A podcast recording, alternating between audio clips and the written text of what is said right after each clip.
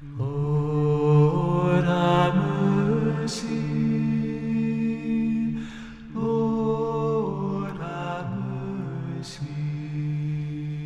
to this week's edition of Holy Apostles Weekly Sermons.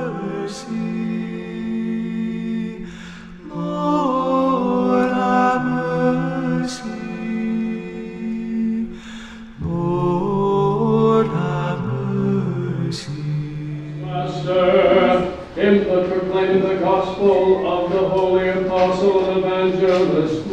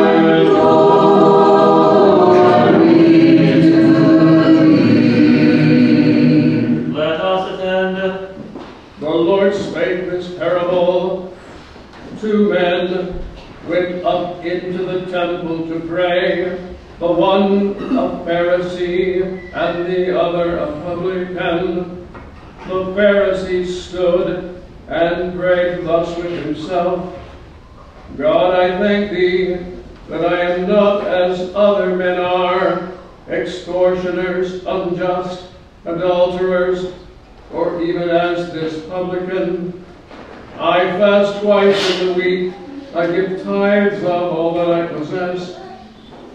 And the publican, standing afar off, would not lift up so much as his eyes unto heaven, but smote upon his breast, saying, God, be merciful to me, a sinner. I tell you, this man went down to his house justified rather than the other. For everyone that exalteth himself shall be abased, and he that humbleth himself shall be exalted. At that time, the parents of the child Jesus brought him to Jerusalem to present him to the Lord. As it is written in the law of the Lord, every male that openeth the womb shall be called holy to the Lord. And the sacrifice according to that which is said in the law of the Lord, a pair of turtle doves or two young pigeons. And behold, there was a man in Jerusalem whose name was Simeon, and the same what a man was just and devout, waiting for the consolation of Israel, and the Holy Ghost was upon him. And it was revealed unto him by the Holy Ghost that he should not see death before he had seen the Lord's Christ. And he came by the Spirit into the temple, and when the parents brought in the child Jesus for to do him after the custom of the law, then took he him up in his arms, and blessed God, and said, Lord, now lettest thou thy servant depart in peace according to thy word. For mine eyes have seen thy salvation, which thou hast prepared before the face of all people, a light to lighten the Gentiles, and the glory of thy people Israel. And Joseph and his mother marveled at those things which were spoken of him. And Simeon blessed them and said unto Mary his mother, Behold, this child is set for the fall and rising again of many in Israel, and for a sign which shall be spoken against. Yea, a sword shall pierce through thine own soul also, that the thoughts of many hearts may be revealed. And there was one Anna, a prophetess, the daughter of Phanuel of the tribe of Asher. She was of great age and had lived with an husband seven years from her virginity. And she was a widow of about fourscore and four years, which departed departed not from the temple, but served God with fastings and prayers night and day. And she coming in that instant gave thanks likewise unto the Lord, and spake of him to all them that looked for redemption in Jerusalem. And when they had performed all things according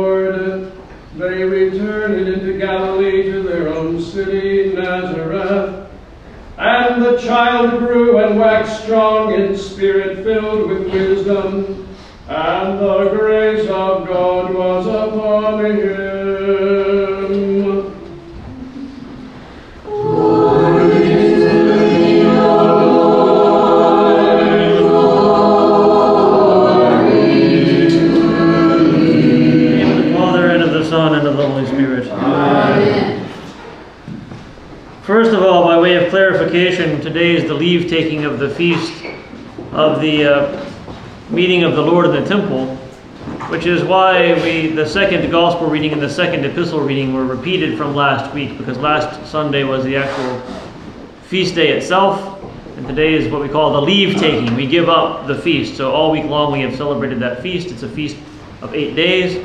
And today, giving up the feast, we read the scriptures that are appointed for that feast over again. So, just by way of making you to understand why, because the gospel readings were out of chronological order. In any case, I want to talk about the first one because today, as many of you know, is the day that we enter into the period in the Orthodox Church called on our calendar the Triodion, which means we are entering the period, we are three weeks ahead, uh, out from the season of Great Lent. And Great Lent is for us a time of intensified fasting, intensified prayer. We could say, in general, intensified I'm not going to say work on ourselves, but attention to ourselves. We will be more careful. We will observe the inner state of our own heart. And we will strive in prayer to God that He would purify us of the passions and sins that we find there. And so, in the in anticipation of us entering into that season, the Holy Church appoints for us always to read every year this passage, this parable, which the Lord tells concerning this Pharisee and this publican. And the passage itself is fairly short and fairly to the point, and actually fairly easy to interpret. Two men went up to the temple, one was a Pharisee, and the other was a publican. You've heard me say these things before, but just to re, uh, reiterate, Pharisees were those who were considered at the time of Jesus Christ to be the sort of perfect examples of, uh, of pious Jews, right? These are the ones that people looked up to. They, they followed they, they followed the letter of the law to its most strict application. They were uh, interpreters of the law. They were examples for the people. Everyone admired and looked up to them. And on the other end of the social spectrum, you have the publican. I don't know that we have an analogy for in modern society for what a publican is, because I don't know that there's a category of people that we actually despise enough. We shouldn't, I'm saying. But publicans were Jews who were collaborating with the Roman uh, government for the sake of collecting the taxes which the government required from their conquered territories. And the way the publicans made their living was by charging more than the quota that was expected of them from the, their local region. And they lined their pockets with the difference. And this was a, a kind of unspoken policy that was in place. It was tolerated by the Romans because how else are you going to get somebody to betray his own people and to, uh, and to work for you if there's not some kind of payment involved? So the publicans were literally extorting money out of their own fellow countrymen and their fellow their co-religionists, as they say, the fellow Jews, for the sake of working for the Roman government and getting rich off of the proceeds. So this is what I mean whenever I say there's not a category of people that we despise enough. We don't have people that do this kind of thing to us. So you have the opposite ends of the social spectrum presented here. One, the Pharisee, one, the publican. And the Lord, in the, in the telling of the parable, does this on purpose. Because his goal is to shock his hearers and to make them understand that spiritual principles are not the same as physical principles. The rules that govern this life are not the rules that apply in the spiritual realm. Because if you were to ask any pious Jew of the time of the Lord, two men went up to the temple to pray, one a Pharisee and one is a publican, which one goes home justified? Everybody's like, what's the Pharisee? Obviously. We all know the publicans and we hate them. But the Pharisees are pious, they keep the law, they're venerable. And what the Lord does is He turns the whole thing on its head, not because publicans as a whole are a category of people to be admired, but to demonstrate that if we're going to approach God in prayer, we are not going to do it relying on our own righteousness. The Lord says, the Pharisee and the publican went up to the temple to pray. And the Pharisee prays, we could say, a self centered and arrogant prayer. It says even in the gospel, he prayed with himself God, I thank thee that I am not as other men are. So he begins well God, I thank thee. And he immediately diverts into criticism and condemnation of others. I thank thee that what? You could finish that sentence in any number of appropriate ways. That thou hast created me, that thou hast given me life, that thou hast given me health, that thou hast given me enough to eat, a healthy family. Any number of ways you could finish that, but he doesn't. I thank thee that I'm not like other people. And then he proceeds in his arrogance to enumerate the sins of other people. Right? Mm-hmm. Extortioners, unjust, adulterers, or even, and here he gets very specific, like this publican. Someone else who has gone up to the temple for the purpose of prayer. Can you imagine the insanity of it? To stand praying in the temple of God, looking at the corner of your eye at someone else who's come for the very same purpose, and thinking, I'm so glad I'm not that person. It's demonic pride, is what it is. And then, after having entered into this insane judgment of others, he proceeds to enumerate his own virtues. But he actually doesn't enumerate his own virtues, he enumerates his own works. I fast twice in the week and I give tithes of all that I possess. Yes, those are activities which are appointed by the law. But as the Lord tells us, the activities appointed by the law are not there to make us righteous, they're there to humble us and to make us fit dwelling places for the virtues. So he doesn't enumerate his virtues because he clearly doesn't have any. He can't say, I, am humble because he's clearly not. He can't say that I'm patient because here he is in condemnation over others. So he just says the things that he does. I do these things and thereby fulfill the letter of the law. The publican, in spite of his sins, has also come up to the temple to pray. In spite of his sins. Coming there knowing full well what everybody else thinks of him, nevertheless, he puts all of that aside and he approaches the temple of God for the sake of prayer.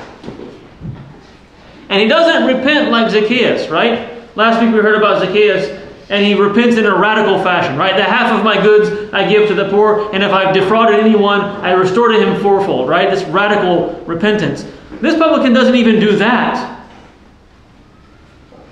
All he does is he stands with his eyes on the ground, considering himself to be unworthy even to look up to the heights of heaven and to behold the throne of God.